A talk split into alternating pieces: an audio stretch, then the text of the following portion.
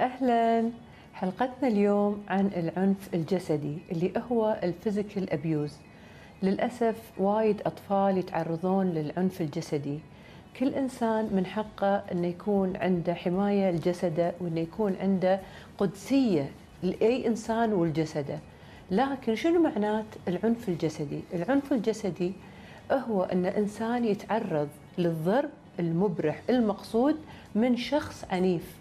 وهذا الشخص ما يحترم الشخص الآخر يتعرض له بالضرب يأذيه آه، يسبب له ساعات آلام جروح كسور.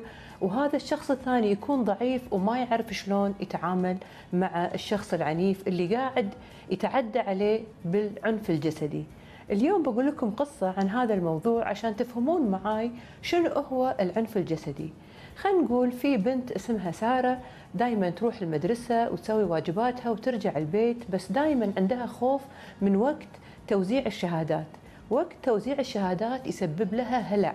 ساعات يسبب لها شيء نسميه في الطب النفسي panic attack اللي هو آه الهلع الخوف آه ضربات القلب تصير عندها وايد قوية تحس نفسها إن هي في حالة فزع وخوف وقلق مو عارفة شلون تتصرف. ليش؟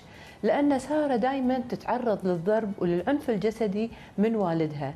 والدها للأسف ما يعرف مثل وايد ناس طريقة للتربية غير أنه هو يتعرض للبنت المسكينة بالعنف الجسدي لما يلاقي أنه في يوم من الأيام جايبة الشهادة وفيها علامة نازلة من أي مادة من المواد.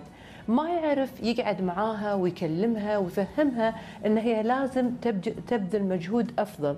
لكن هو بالعكس يقوم يعتدي عليها بالضرب آه، وهي بنت صغيرة ما تعرف شلون تتعامل مع هذا الضرب والعنف من والدها.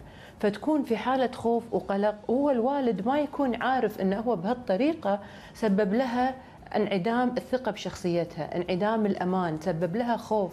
تيجي أمها تحاول تهديها وتقول لها أبوك ما كان قصده وأنا بحميك بس هذا ما راح ينفع لأن الشخص اللي تعرض حق العنف الجسدي راح يكون دائما حاس بخوف ما يحس بعدم الأمان ومع المرات يصير حتى ما عنده ثقة بنفسه.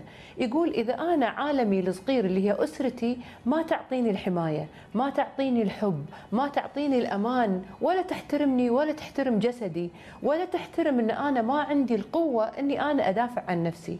فما بالك بالعالم الخارجي فينشأ هذا الطفل على خوف على تردد على عدم ثقة وعلى عدم أمان.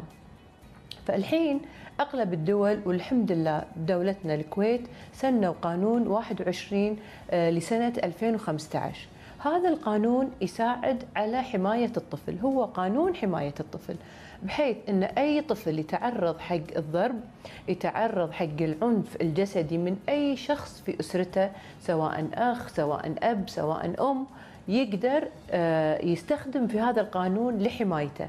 فإحنا اللي دورنا إن نوعي الأسر والأطفال إن ترى في قانون عشان يحميكم، ما حد يقدر يتعرض لكم بالضرب أو أي أي أنواع من أنواع العنف الجسدي ما دام في قانون الحمد لله صار موجود عندنا في دولتنا الكويت وهذا يحميكم من أي شخص يتعدى عليكم سواء بالأسرة أو سواء خارج الأسرة. وبعد يمكن الأطفال ما يكون عندهم آه، طريقة إن هم شلون يستفيدون من هذا القانون.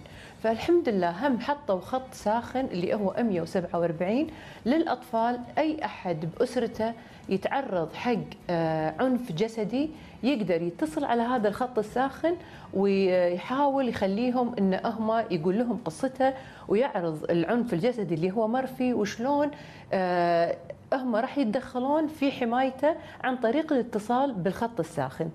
فلازم كلنا نعرف إن الجسد له قدسية وايد كبيرة ما نسمح حق أي أحد يتعرض لنا بالضرب والحمد لله عندنا قوانين تساعدنا في أن نحمي نفسنا وكذلك نوعي اللي دار مدارنا أنه مو من حقه التعرض بالضرب لأي شخص كان لأنه وراه عواقب كبيرة إذا هو تعامل مع الأشخاص في أسرته بالعنف الجسدي. إن شاء الله تكونون استفدتوا معنا بحلقة اليوم وانتظرونا بحلقات ثانية.